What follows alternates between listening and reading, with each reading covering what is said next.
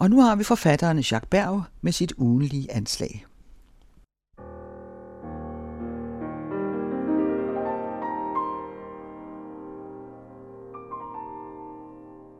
Anslag midt i en coronatid. I den sanitære indespærings Frankrig er det stadig på telefonen, at forfatteren og journalisten Jacques Berg læser egne tekster om verdens gang set fra Lyberon i Sydfrankrig, hvor han har boet i årtier. I denne uge er det historier, udfald og meninger fra Notesbogen 2015 til 2017.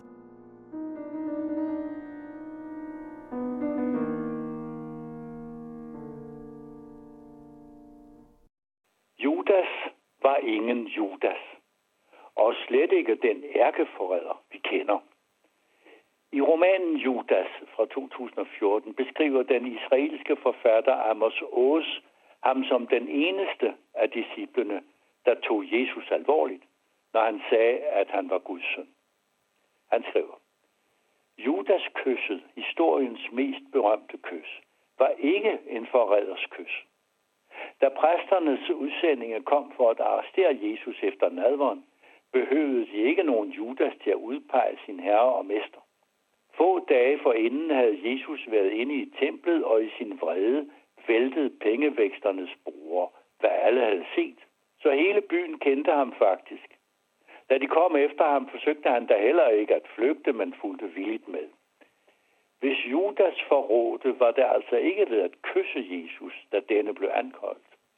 Hvis der var tale om forræderi, var det først, da Jesus hang på korset. Det var på det tidspunkt, Judas mistede troen og dermed meningen med livet.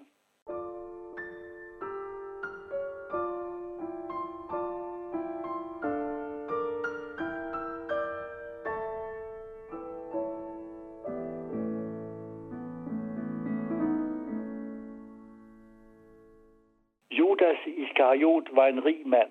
Han havde ikke brug for de 30 dinarer, der var belønningen for at stikke Jesus.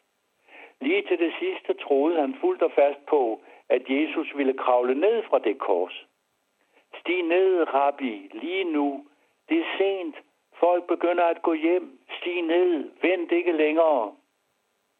For hans ven Jesus var jo både menneske og Gud.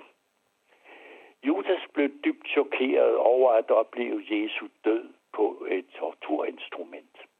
Han gik hen og tog sit liv, fordi han var den eneste, der ikke ville leve, når frelseren ikke mere var der. Amos skriver, Judas var den eneste af de kristne, der aldrig ved en tomme fra Jesus, og aldrig forrådte ham. Den eneste af de få kristne, der troede på Jesu guddommelige natur lige til denne sidste suk på korset. Den eneste kristne, der til det sidste var overbevist om, at Jesus ville forlade korset med hele Jerusalems øjne på sig, ja hele verdens, ligesom han også var den eneste kristne, der ikke ville overleve Jesus, den eneste, som denne død slog helt ud. Men alligevel blev Judas i tusinder af år betragtet af millioner af mennesker på alle fem kontinenter som den ærketypiske jøde, som alle måtte have, alle måtte foragte. Han var inkarnationen af jødedommens forræderiske natur. I ham forenedes de to begreber jøde og forræder.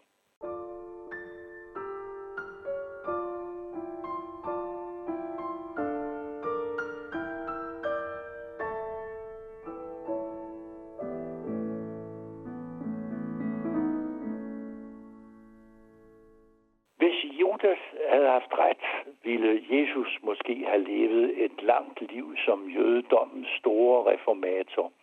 Og vi ville aldrig have haft hverken kristne eller kristendom. Jøderne ville ikke have haft nogen grund til at sprede sig ud over hele verden. De ville ikke være blevet pogromernes foragtede ofre, ej heller gasset af nazisterne. For antisemitismen først, den katolske, derefter den mere almindelige, ville ikke have haft noget sted at vokse frem. Denne smukke og stærke roman er ikke et forsvar for nogen bestemt tese. Amos er heller ikke den første, der opfatter Judas på den måde. Blandt de mange bøger, han har læst, inden han skrev romanen, er der en del lærte værker, der graver i emnet Jesus i den jødiske tradition. Men den almindelige læser uden særlige forudsætninger bliver overrasket over billedet af en anden Judas. Det gør historien om den teologistuderende Schmul, der må opgive studierne og alligevel fortsætter dem på egen hånd, blot mere intens, særdeles fængslende. Vi er i vinteren 1959, 10 år efter staten Israels fødsel. Konflikten mellem et mindretal, der ville have foretrukket ikke at skabe nogen israelsk stat, problemerne ville bare håbe sig op til evig tid, og Ben Gurions tilhængere, der for enhver pris ville have deres stat, og en meget stærk stat, er fint skildret i denne bog. Man kender forfatterens engagement som fredsforkæmper i den venstreorienterede lejr. Men romanen er samtidig en kærlighedshistorie, noget knurret, må jeg sige. En blindgyde, mørk og tragisk, en uforløst affære, der på sæt og vis afspejler et land, som er fanget i sine egne drømme, sine krav, ja i selve sin eksistens. Et land, der synes at leve på evige vulkaner.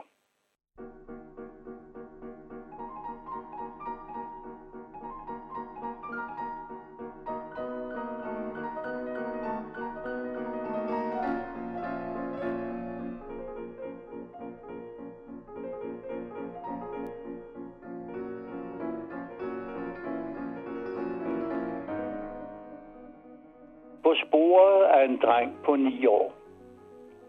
Jeg begynder med at vende blikket ind af mig selv. Min første tanke er, at han nok har fundet en lille krog der. Jeg retter det skarpe lys derind, uden resultat. Så hæver jeg stemmen, kalder længe, også med det navn hans danske legekammerater brugte i stedet for det underlige, de ikke kunne udtale. Jackie, Jackie deres fordanskning af min mors franske Jackie. Så siger jeg til mig selv, at han må være et sted i mine omgivelser, i min nærmeste familie, eller hos folk, der har kendt ham, måske endda holdt af ham. Jeg kommer hele vejen rundt, det er jo hurtigt gjort. Ingen ved, hvor han er, eller var.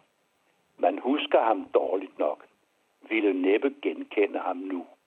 Han driller skarnet. Hvor gemmer han sig, og hvorfor? En normal, sund dreng på ni år forsvinder der ikke på den måde, uden at efterlade sig spor. Du gode Gud. Et eller andet sted må han da være. Beviset er, at jeg leder efter ham nu. Jeg har et gammelt fotografi, 72 år er det nu, som jeg viser folk, ligesom de overlevende efter et jordskælv eller et bombardement, der går rundt og leder efter en slægtning. Har de måske set drengen her? Desværre nej. Den person siger mig ikke noget. På fotografiet er han selvfølgelig også kun et billede. Et skær af virkelighed. På en vis måde død. Men jeg kan ikke finde mig i hans fuldstændige forsvinden og bliver stedigt ved, søger overalt, sætter alarmer i gang, skriver til bladene, spreder hans signalement med foto på nettet, bønfalder folk om at se godt efter på deres loft, i deres kældre, i bunden af haven og inde i deres brændeskuer. Man ved aldrig. Han kan være kravlet ind i et træ, som en anden soldat med ransel og forladet gevær. 1, 2, 1, 2. Jeg går så vidt som at gennemrode al affaldet i min erindring til ingen nytte. Det var en sød og nem dreng. Hans øjenlåg var lidt tunge, blikket på en gang generet og tillidsfuldt, panden fint rundet, munden afslørede en vis følsomhed. Som niårig er man fuldbragt, men samtidig er der meget at gøre færdigt. Fotografiet viser tydeligt, at han var parat til at klø løs på tilværelsen. Han er fuld af den bedste vilje. Ligner ikke en, der har tænkt sig at vi udenom. Jeg savner ham. Jeg føler mig alene. Har brug for ham. Han ville gøre livet lettere for mig, ville bringe mig tilbage til barndommen, kunne rette op på min gamle krop og kunne mod al sandsynlighed overbevise mig om, at jeg har lidt tid tilbage endnu. Med den friskhed og smidighed, hans endnu uprøvede sjæl besidder, vil han først senere erfare afstanden til tingene og de andre. Endnu er han i sig selv en splint af håb. At se ham en sidste gang forekommer mig ikke noget ublu ønske. Så er det tanken slår ned i mig. Har han i grunden lyst til at møde mig?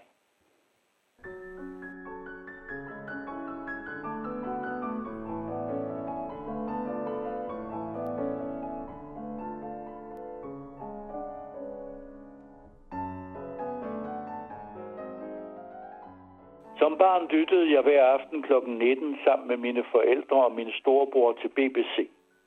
BBC. Ikke så højt, ikke så højt, viskede min mor. Der bor en stikker ovenpå. Det var kun, når Vera Lind sang, at min mor glemte at bekymre sig. We will meet again. Det engelske sidestykke til Lily Marlene er blevet hængende i ørerne på mig lige til i dag. Når sangen dukker op i radioen, er jeg lige ved at lægge mig ned på tæppet og lytte.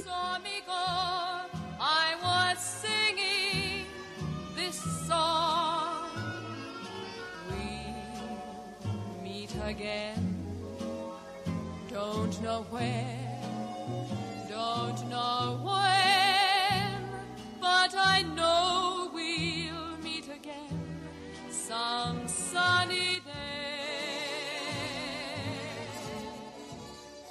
Forleden skrev alle aviserne om Viralin. Ingen taler ellers om hende mere. Forresten, hvornår var det nu, hun døde? Viralin fyldte bare 100 år den 22. marts. Det var derfor, hun var på forsiden. Som levende nationalmonument modtog hun endnu en udmærkelse fra en anden ung pige, en vis dronning Elisabeth, som også snart skal puste sine 100 lys ud. De britiske troppers sweetheart under 2. verdenskrig varede i 60 år.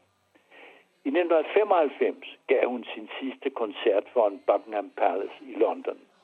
En stemme fra før de hyperfølsomme mikrofoners tid var intakt. Sorry, Dame Vera. Det var utilgiveligt af mig at begrave dem for tidligt. So we did meet again.